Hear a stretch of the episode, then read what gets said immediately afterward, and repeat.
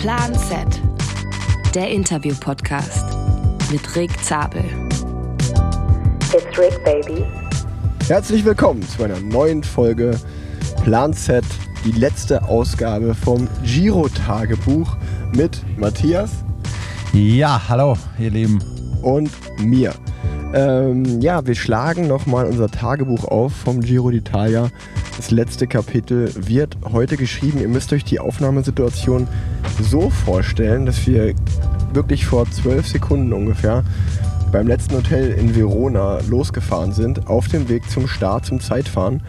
Und Matthias und ich hatten euch ja versprochen, wir nehmen euch nochmal mit durch die letzte Woche. Und genau das werden wir jetzt tun. Ja, es war alles ein bisschen äh, stressig, darum ist das heute ein bisschen improvisiert, aber wir wollen natürlich die letzte Folge nicht ausfallen lassen und darum äh, machen wir das jetzt auf der Fahrt Richtung Start. So sieht es nämlich aus. Ähm, ja, die letzte Woche, wir haben nochmal wirklich gelitten, kann man sagen. Der Giro ging ja eigentlich gut los und ähm, dann in der zweiten Woche ist es eher stagniert, beziehungsweise war eher ein bisschen beschissen. Ähm, und eigentlich kann man sagen, erfolgstechnisch ist es in der dritten Woche nicht besser geworden. Wir haben weiter sehr, sehr gelitten.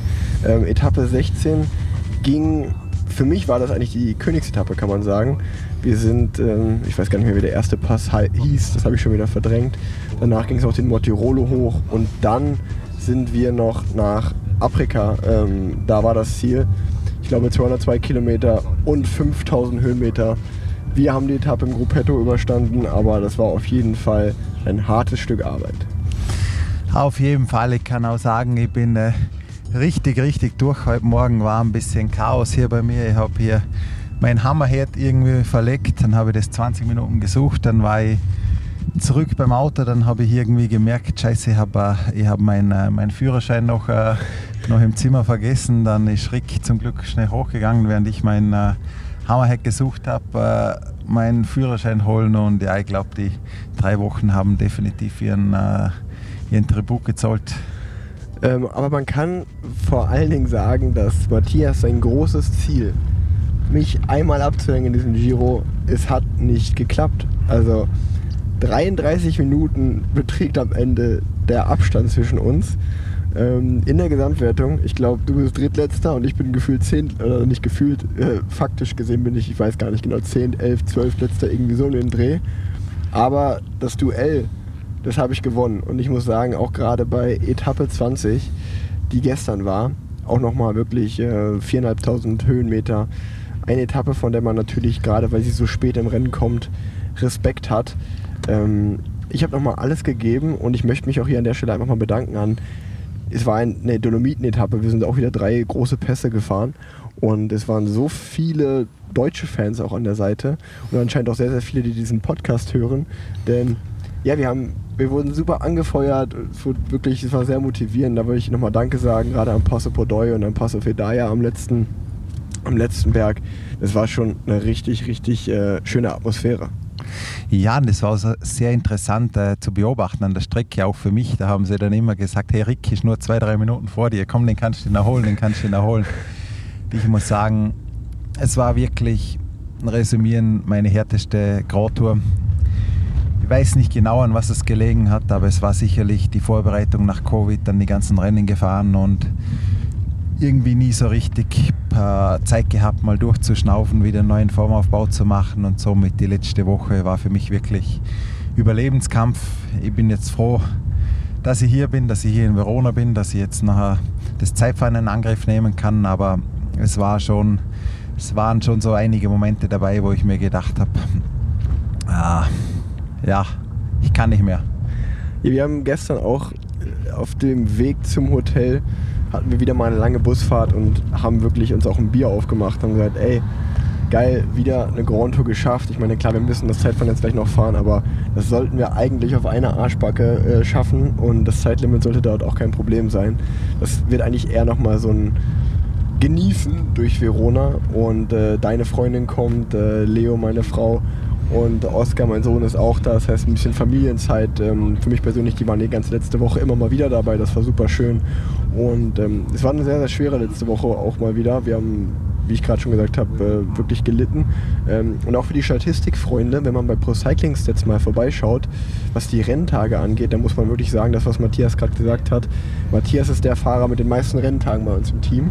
Ich glaube, der hat äh, vier Renntage mehr, weil dann komme ich auch schon. Ich bin der Rennfahrer mit den zweitmeisten Renntagen bei uns im Team. Ich glaube, ich habe, wenn ich heute das Cypher noch habe, irgendwie so 47, 48. Du bist schon bei über 50. Und ähm, ja, wir haben jetzt gerade mal Ende Mai, das heißt eigentlich steht auch der Juni, der Juli, August, September und der Oktober an, also noch fünf Monate. Ähm, ja, und man hat eigentlich schon im Mai so viele Renntage abgerissen.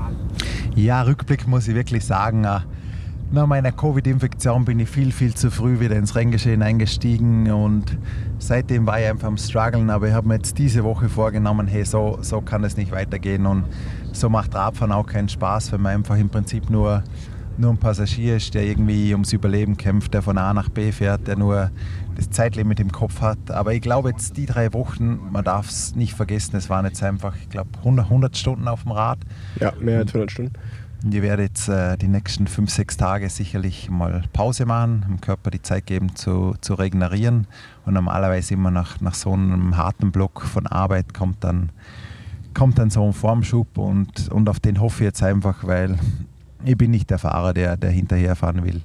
Ich hatte meine Erfolge gestern im Bus, haben wir gerade mal zusammengezählt. Ich glaube, ich alleine habe einfach äh, mehr, mehr Siege als meine ganzen Teamkollegen zusammen, die da im Bus saßen. Und das hat mich schon irgendwie ah, stolz gemacht. Jetzt und auf der anderen Seite wieder. auch irgendwie traurig, weil ich konnte dieses Jahr einfach noch, noch nichts zeigen. Und das ist nicht so, wie ich bin, das ist nicht so, wie ich sein will und da werde ich jetzt kämpfen, dass ich da wieder hinkomme. Lass uns aber nochmal ein bisschen spezifischer werden, was äh, die letzte Woche jetzt angeht. Wir hatten gerade schon einmal kurz über gefühlt unsere Königsetappe geredet, Etappe 16 und auch über Etappe 20. Ähm, da haben wir gelitten, sind durchgekommen, aber es waren nochmal schwere Bergetappen. Ähm, dann Etappe 17 und Etappe 19 gibt es eigentlich ehrlicherweise auch gar nicht so viel zu erzählen, weil Dort war das Bild ähnlich. Die Etappen waren zwar nicht ganz so schwer und wir haben uns nicht ganz so in die Hose gemacht, dort ins Ziel zu kommen, aber der Giro wurde einfach jeden Tag bretthart gefahren. Man muss auch wieder mal sagen, dass beim Giro d'Italia eine der größten Rollen für mich spielt das Motorrad, was ähm, das Fernsehmotorrad, was einfach immer viel zu nah, sowohl bei der Spitzengruppe als auch vor dem Feld fährt, dass sozusagen die Fahrer, die vorne Tempo fahren, gefühlt immer Motorpacing machen können, eigentlich äh, also immer im Windschatten fahren und dadurch also ich, ich bin mir sicher, dass der, die Durchschnittsgeschwindigkeit des Giro d'Italia wäre 2 km/h langsamer, wenn ähm, ja, nicht die Motorräder immer so nah in den vor dem Feld oder vor der Spitzengruppe fahren würden. Das macht das Ganze natürlich für Fahrer im Feld nicht einfacher, weil man eigentlich für diesen Windschatten, das Ausruhen und Durchrollen gar nicht so genießen kann sondern man muss immer drauf treten und kommt dann eigentlich schon an die Berge, wo man eh leiden muss, dann schon kaputt hin. Ähm, und äh, ja, wie war das für dich? Ja, da stimme ich dir voll zu. Da war für mich ein gutes Beispiel die Etappe 19, wo, äh, wo der Spitzengruppe zuerst mal 10 Minuten Vorsprung gegeben wurde und dann Bora die, die Taktik ein bisschen geändert hat und gesagt haben, hey, wir wollen doch das Rennen schwer machen, vielleicht geht sich der Etappensieg noch aus. Da war dann Patrick Campa und Cesare Benedetti vorne, vorne am Tempo fahren, eben wie gesagt hinter den Motorrädern. Und es war wirklich so, dass ich am Hinterrad richtig gelitten habe. Und ich gehe mit Patrick oft, oft trainieren. Wir fahren oft unsere Intervalle, aber er kann so schnell fahren, wie er will. Und wenn ich an seinem Rad bin im Windschatten, dann ist das einfach nicht so hart. Und die Etappe hat einfach gezeigt, er ist vorne Tempo gefahren und manchmal war das so, dass du durch eine kleine Stadt durchgefahren bist, eine lange Gerade, ein Tal hoch. Das war wirklich hart, das Rad zu halten. Und da sieht man wirklich, wie das Motorrad einen riesen, einen riesen Einfluss hat auf das Rennen glaube, wenn wir, wenn wir zurückgehen zur, zur Etappe 18, wo die, wo die vier Ausreißer durchgekommen sind. Ja, genau, das ist die Etappe, die wir noch nicht besprochen haben. Da haben die Motorräder einfach wirklich auch sehr, sehr viel zu tun. Wenn man, wenn man, sich, wenn man bedenkt, dass die, dass die Ausreißer hinter dem Motorrad fahren, ist natürlich die Durchschnittsgeschwindigkeit viel höher. Im Feld ist die Durchschnittsgeschwindigkeit auch höher. Aber die ganzen Helfer, die am Hinterrad sind, die können natürlich nicht so locker fahren und können danach nicht so drauftreten, wie wenn es die Motorräder einfach nicht geben würde und die Fahrer einfach schneller ermüden würden. Genau, genau so sieht es aus. Etappe 18 ist die Etappe, die wir gerade noch nicht besprochen haben. Also wie ich es gerade schon gesagt habe, Etappe 16, 17, 19 und 20 haben wir wirklich nur im Gruppetto verbracht. Beziehungsweise eigentlich muss man sagen, Etappe 20 habe ich nicht im Gruppetto verbracht, weil ich bin gestern sogar nochmal meine beste Stunde der ganzen Saison gefahren. Also irgendwie, ich glaube, über eine Stunde an dem Passo San Pellegrino nochmal knapp 360 Watt oder so. Also das war schon äh, auch nochmal spannend zu sehen, dass man da am Etappe 20 nochmal einen Bestwert über eine Stunde fährt der kompletten Saison. Ist dann immer spannend zu sehen, was, der, was dann doch noch im Körper steckt, auch nach so einer langen Rundfahrt. Und trotzdem auf der anderen Seite ein bisschen frustriert, weil man sieht, das hat halt trotzdem nicht gereicht, um zum Beispiel alleine im Feld zu bleiben. Ich wurde auch vier, fünf Kilometer vor dem Gipfel abgehangen und bin dann eigentlich den ganzen Tag in so einer 10-Mann-Gruppe immer so drei, vier Minuten vor dem Gruppetto rumgekreist. Was ich niemals machen würde, wäre das eine Etappe mitten im Rennen, weil das natürlich einfach ja, Körner raushauen ist und Körner verschleudern ist. Aber auf Etappe 20 war mir das egal, weil ich weiß, okay, das ist die vorletzte Etappe, heute ist nur ein Zeitfahren. Da habe ich das einfach nochmal, um mich selber zu motivieren, äh, gemacht und auch ein bisschen, um meine Teamkollegen zu ärgern. Ähm, aber ja, um auf Etappe 18 zurückzukommen, das war ja eigentlich im letzten Tagebucheintrag hier in diesem Podcast, haben wir gesagt, ja, Etappe 18, die habe ich mir rot markiert, da würde ich gerne nochmal sprinten, würde ich gerne ein Ergebnis holen. Und ähm, ja, wie ich schon eigentlich am Anfang des Podcasts gesagt habe, hier ähm, die zweite Woche war nicht so berauschend und es ging eigentlich auch nicht wirklich viel besser weiter sportlich gesehen für unser Team. Denn auch auf der Etappe hatten wir sowohl gesagt, okay, die Spitzengruppe könnte durchkommen oder wenn es einen Sprint gibt, dann sprinte ich. Und äh, weder in der Spitzengruppe waren wir vertreten, noch dann äh, waren wir eigentlich, das Feld war zwar nur noch ziemlich klein, 40-Mann-Gruppe, aber ähm, ich hatte auch, sag ich mal, den Sprung äh, in den ersten Teil des Feldes verpasst, weil es wirklich im Finale ein, zwei kleine Hügel gab und ich bin so schnell gefahren, wie ich konnte, bin im Feld geblieben, aber leider nur im zweiten Teil. Und da war es wieder ähnlich. Man ist aus einer Abfahrt rausgekommen, das Feld ist langgezogen, der sogenannte Ziehharmonika-Effekt. Und auf einmal bei 45 Kilometer vom Ziel sind wir auf der Geraden irgendwie, weiß ich nicht, 75 km/h gefahren, weil die ersten Fahrer vorne hinter Motorrad wieder so schnell beschleunigt haben. Und ich habe mich vielleicht auf Position 60, 65 mit zwei, drei Teamkollegen befunden, die noch um mich herum waren. Und vielleicht zehn Positionen vor uns, ähm, haben zwei Bergfahrer, die sag ich mal, diese Beschleunigung nicht mitgehen konnten, mussten leider eine Lücke aufgehen lassen. Und bei der Geschwindigkeit sind das halt mal dann ganz schnell 15, 20 Sekunden. Und obwohl zum Beispiel Lopez, äh, der Fahrer, der das Jungfahrertrikot trägt, ähm, die komplette Trackmannschaft hat auf den gewartet, die haben wie ein Mannschaftszeitfahren gemacht und wir haben konstant Zeit verloren auf das Feld und auf die Spitzengruppe. Also wir sind wirklich, glaube ich, die letzten 45 Kilometer so schnell gefahren, wie wir konnten und kamen trotzdem mit drei Minuten Rückstand im Ziel an. Das war das war wirklich schon krass. Also das war die Spitze, das war die Etappe, falls ihr euch erinnert, die Drieste Bond gewonnen hat aus der Spitzengruppe. Es war natürlich eine sehr stark besetzte Spitzengruppe, aber auch da, ähm, ja, ich sag mal, ohne Motorräder und ähm, ohne Führungsfahrzeuge, die zu nah am Feld fahren, wäre das, glaube ich, auch nicht möglich gewesen, dass da hinten Quickstep und Francis Desjeux und UAE komplett die Teams aufrauchen und die Spitzengruppe trotzdem nicht einbekommen. Ja, das ist leider der Fakt. Das ist, das ist so beim Giro. Vielleicht ist es auch, auch, auch gewollt, dass die Rennen so gefahren werden. Vielleicht muss man sich auch überlegen, wie man, wie man in Zukunft äh, mit den Motorrädern fahren kann, beziehungsweise die Motorräder wie ein, wie ein, einen achten oder neunten Teamfahrer mit, mit ja. einsetzen kann. Aber so wie das war, war das einfach äh, richtig hart und meiner Meinung nach sportlich auch nicht 100% fair, wenn man, wenn man eigentlich äh, Motorräder so, so die Rennen entscheiden lässt. Im Endeffekt wollen wir aber jetzt hier nicht die ganze Zeit meckern und uns beklagen, weil wir sind natürlich auch Sportsmänner und gratulieren allen Etappensiegern und den anderen Fahrern hier im Feld. Ähm, wir sind auf jeden Fall froh, diese Grand Tour geschafft zu haben, ähm, sie heute beenden zu können. Da kann man immer drauf stolz sein. Für mich war es die achte Grand Tour, die ich jetzt äh, gefahren bin und die sechste, die ich beende. Viermal den Giro gefahren und zum vierten Mal beende ich den auch. Wie sieht es bei dir eigentlich da aus? Ich glaube, es war mein sechster Giro. Dann bin ich noch zwei Vuelta Spania gefahren und dann noch eine Tour de France. Also müsste sechs vielleicht so die zehnte oder die elfte, aber ich kann es auch nicht genau sagen. Also sechs, sechs, sechs. zwei und eins sind für mich neun. Dann sind es, sind neun, genau, da hast du recht. Ja, und an der Stelle möchte ich auch noch ein großes Lob an, ans Team Bora aussprechen. Die haben wirklich eine, eine, grandiose, eine grandiose Leistung gemacht und es hat mich so gefreut, wo ich gestern im Ziel gehört habe, dass äh, Jay Hindley das, das Trikot übernommen hat, weil die sind einfach mannschaftlich so stark gefahren und jeder einzelne von denen hat seinen, seinen Beitrag dazu geleistet und wenn am, wenn am Schluss äh, ein Plan so aufgeht, dann kann man einfach nur den Hut nehmen, kann man einfach nur gratulieren und äh, sich für die freuen. Genau so sieht das. Ich glaube, da, da, wollte ich später noch zu kommen, so ein bisschen zum Allgemeinen zum Giro, wie der war. Ich wollte erstmal, noch aus unserer persönlichen Sicht äh, ein wenig sprechen. Denn äh, wie wir gesagt haben, wir haben euch jetzt wirklich drei Wochen hier durch den Giro mitgenommen.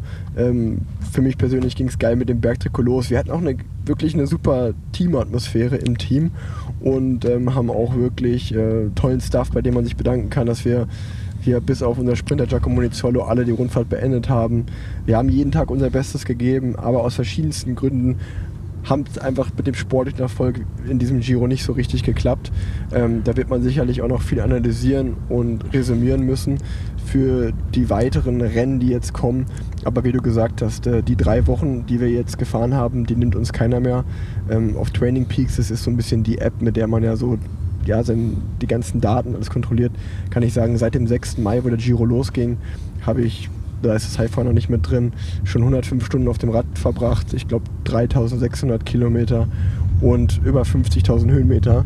Also das ist natürlich äh, auch für uns eine Riesenbelastung für den Körper. Und äh, jetzt heißt es ja wirklich das wie so ein Trainingslager fast mitnehmen ähm, in, die, in die Rennen, die jetzt in Zukunft kommen, äh, erholen und dann spezifisch wieder vorbereiten und dann hoffentlich äh, dann die nächsten Rennen ein bisschen erfolgreicher gestalten. Ich glaube, das ist sowohl für mich als auch für dich so ein bisschen jetzt das Resümee. Ähm, wie sieht es aus mit dem Zeitfahren? Was hast du da heute noch vor? Ja, ist ein sehr schweres Zeitfahren. Es geht im Prinzip 10 Kilometer flach, dann geht es 5 Kilometer berghoch, 5 Kilometer bergunter. Also ich muss sagen, auch mit den Beinen, die ich habe, da glaube ich, dass nicht mehr viel möglich ist. Klar, ich werde es versuchen, ich werde versuchen, schnell zu fahren, aber es ist einfach nach drei Wochen sehr, sehr harten Zeitfahren zu fahren. Wenn es flach wäre, würde ich sagen, okay, vielleicht an einem guten Tag, vielleicht klappt es. Aber bei so einer Strecke wie heute wird es wirklich sehr, sehr schwer. Ich möchte euch auch noch ganz eine kurze Anekdote erzählen. Also, ihr habt ja gehört, wie viel wir da gefahren sind und dann war der Morgen der 20. Etappe. Ich wach auf, morgen um halb neun, ich glaube, ich war fünf Sekunden wach. Dann erzählt Marike, hey Matthias, super, super, heute fahren wir drei Riesenpässe, heute wird super schwer, wir werden sechs Stunden leiden und geil, geil, geil. Das waren nochmals die ersten 15, 20 Sekunden vom, vom Tag. Zehn Sekunden später ging seine Musikbox an, Gigi de Agostino. Gigi Agostino. Gigi, Gigi D'Agostino. Ja, mit bla bla bla das Lied. Und volle Lautstärke, ich sag's euch, ich, ich, wusste nicht, was ich mit dem Rick machen soll. Am liebsten hätte ich ihn erwürgt oder ich habe mir überlegt, ich nehme die Musikbox und schmeiße aus dem Fenster raus. Aber der Morgen wirklich, ich habe gewusst, es wird ein harter Tag. Ich habe gewusst, ich werde leiden. Aber dann morgens aufzuwachen, so ein Stress und dann direkt so die Ohren vollgeballert zu kommen nach, nach einer Nacht von Schlaf, wo man eh zu wenig geschlafen hat. Also mir tut echt da seine Frau Leo. Ich denke, da ist er auch nicht anders.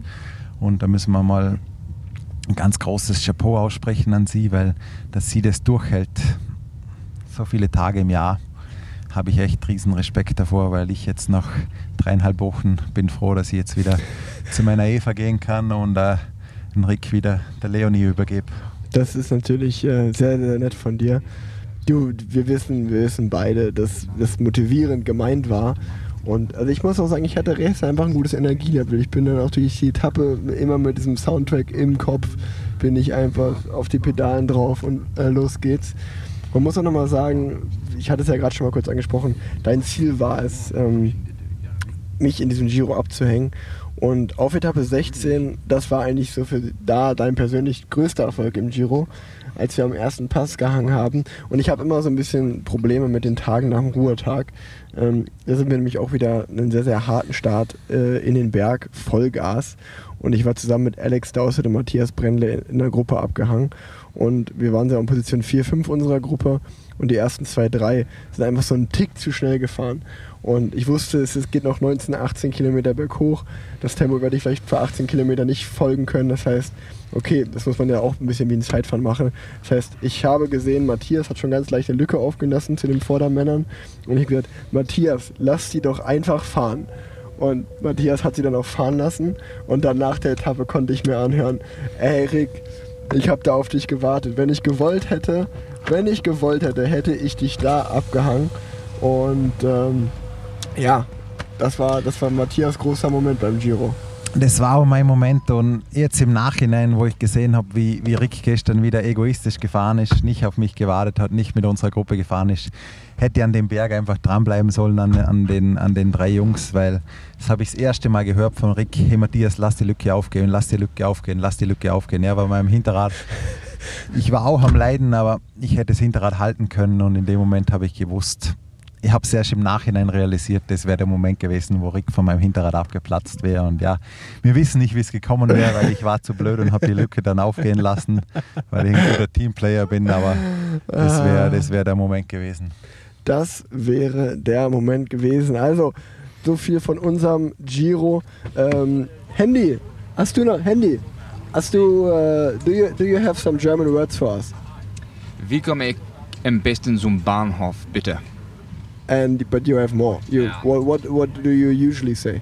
Äh, ich bin geil. Ich bin geil. Okay, thank you very much. Das war nochmal ganz kurz äh, Greg Henderson, mein Coach. Denn wir sind gerade in Verona irgendwo im Industriegebiet angekommen, wo alle Busse stehen und werden jetzt nochmal auf die Zeitfahrstrecke gehen und äh, dann einen kleinen Recon machen, um dann gleich nochmal die letzten 17 Kilometer Vollgas zu geben, es zu genießen. Ähm, in meinem Fall freue ich mich sehr darauf, dass auch Leo und Oskar hinten im Auto mitfahren werden. Und ähm, ja, Eva kommt auch noch gleich. Das heißt, heute gibt es dann auch Pizza und Bier nach dem Zeitfahren. Also jetzt wird wirklich auch einfach, dass man es geschafft hat, so ein bisschen olympischer Gedanke gefeiert, dass wir dabei sind. Aber bevor der Podcast zu Ende geht, würde ich super, super gerne euch noch von einer richtig coolen Aktion erzählen. Denn diesen Podcast habe ich ja, das Giro-Tagebuch, da habe ich euch mit Matthias, äh, war da immer zu Gast. Wenn ihr euch vielleicht an letztes Jahr erinnert, bei der Tour de France, da haben wir ein ähnliches Format gemacht, Bonjour le Tour, zusammen mit André Greipel, der mittlerweile ja nicht mehr fährt. Aber André Greipel arbeitet jetzt mit Wisen zusammen und die haben, also Wisen in, Kollabor in Kollaboration zusammen mit André, die haben ein richtig, richtig cooles Trikot entwickelt. Aber bevor ich euch davon erzähle, hört einfach selbst, was André euch zu sagen hat. André, let's go. Hallo Rixke, ich wünsche dir noch viel Spaß auf dem Weg nach Verona. Nächste Woche gibt es dann wieder Kaffee auf meine Kosten. Wie du hoffentlich gesehen hast, habe ich mit Ryzen zusammen ein Trikot auf den Markt gebracht, worauf ich sehr stolz bin und wie ich finde, es ist sehr gut gelungen. Das Trikot ist in der Farbe Sunken Teal, was so ein bisschen blau-grünlich ist. Und auf dem Trikot sind die Kontinente zu erkennen, was heißt, dass ich auf jedem Kontinent Etappensiege feiern durfte. Und dann sind verschiedene Striche für die Etappensiege bei Giro Tour und Vuelta. Und 158 steht für die Siege äh, während meiner ganzen Karriere. Ich finde das Trikot wirklich sehr gelungen und äh, ja, bin einfach sehr stolz drauf, dass dieses Trikot wirklich meine ganze Karriere irgendwo erzählt und erklärt. Und ich hoffe, dass es natürlich auch anderen Leuten gefallen wird. Ja, ähm, wie es zu dieser Kooperation kam, kann ich dir noch kurz erklären. Ryzen ist ja im Triathlon-Markt sehr, sehr groß und ähm, wie ich finde, ähm, ja, hebt es sich sehr ab in der Performance und der Art und Weise, wie die Stoffe wirklich verarbeitet sind und hergestellt sind. Und das war für mich auch wirklich ein Grund, äh, mit Ryzen zu, zusammenzuarbeiten, weil mir die, diese Nachhaltigkeit wirklich wichtig ist und ähm, ja, die Herstellung in europäischen Fabriken auch ähm, für mich sehr wichtig ist, dass äh, die Leute, die an den Sachen arbeiten, auch vernünftig verdienen und ähm, ja, die Nachhaltigkeit einfach wirklich das ist, was mir sehr wichtig ist in der momentanen Phase oder in der momentanen Lage der Welt. Ja, qualitativ sind die Sachen natürlich auch sehr hervorzuheben, ähm, die ich selbst auch schon testen durfte im letzten Jahr, auch wenn ich noch mit anderen Marken unterwegs war. Aber ich war auf jeden Fall sehr begeistert. Deswegen ja, bin ich sehr froh, dass diese Kooperation zustande gekommen ist. Und ich freue mich, dass wir hoffentlich noch die ein oder anderen Projekte ankurbeln können. Also gut, Rixke, dann sehen wir uns nächste Woche wieder im Hürterraum. Machet gut und viel Glück auf dem Weg nach Verona. Ja, vielen Dank, André. Wir haben den Giro jetzt so gut wie geschafft. Äh, wie ich gerade gesagt habe, nur das Zeitfahren. Matthias, ich bedanke mich bei dir. Ähm, die letzte Podcast-Folge haben wir hier wirklich sehr spontan und im Auto aufgenommen. Ich hoffe, tontechnisch war das zu ertragen. Ähm, die letzten Worte gehören dir. Ja, es war mir wie immer eine Ehre, da mit, mit dabei zu sein. Fühle mich ein bisschen beschämend, dass ich, dass ich nicht mehr machen konnte hier beim Giro, dass ich, dass ich nur Passagier war, aber auch das gehört zum Leben dazu. Nach einer, nach einer schlechten Phase kommt wieder eine gute Phase und so habt ihr alle das sicher auch schon, schon im Leben miterlebt. Und ich sage nur immer, immer dranbleiben, weil nach einer schlechten Phase kommt eine gute Phase und bleibt positiv und äh, verliert nicht euren Lebensmut, eure Lebensenergie, den Spaß am Leben, denn äh, das ist alles, um das es geht. Und ja, in diesem Sinne wünsche ich euch alle eine gute Zeit. Passt auf auf euch und bis bald. Bis bald und das, was Matthias gesagt hat, da kann ich mich nur anschließen. Ähm, wir sind auch mit Galgenhumor durch diesen Giro gekommen. Wir haben uns durchgerettet. Und äh, wir haben vor allen Dingen richtig abgeliefert und auch Real Talk gemacht, denn wir haben hier nichts beschönigt. Wir haben euch genau das so erzählt, wie wir es gesagt haben ähm, oder wie es für uns war, ähm, nämlich sehr, sehr schwer. Und wir sind natürlich auch noch gespannt, wie das Zeitfahren heute ausgeht. Aber ich glaube, man kann schon sagen, oder ich hoffe, es bringt kein Unglück, aber ich sage schon mal im Voraus, herzlichen Glückwunsch Bora und Jay Hindley, toi toi toi, dass das sturzfrei und ohne Platten heute durchgeht, weil ich glaube, dann ist der Giro-Sieg ihm nicht mehr zu nehmen und einfach grandios gefahren. Glückwunsch an alle Etappensieger. Ich bin auch ganz ehrlich, ich bin auch echt froh, jetzt einige Fahrer im Feld erstmal nicht mehr zu sehen, weil man hat da schon auch einige, die einem wirklich richtig auf die Nerven gehen, so nach drei Wochen. Und das wäre auch mal spannend zu sehen. Diese ganzen Fights, die man immer dann hat, so kleine Wortgefechte und kleine Streitereien. Ähm, ja, und äh, ich kann mich, wie gesagt, einfach nur anschließen bei dem, was Matthias gesagt hat. Ähm, wir haben euch hier unbeschönigt mit durch den Giro genommen. Wir haben fünf Tagebucheinträge gemacht.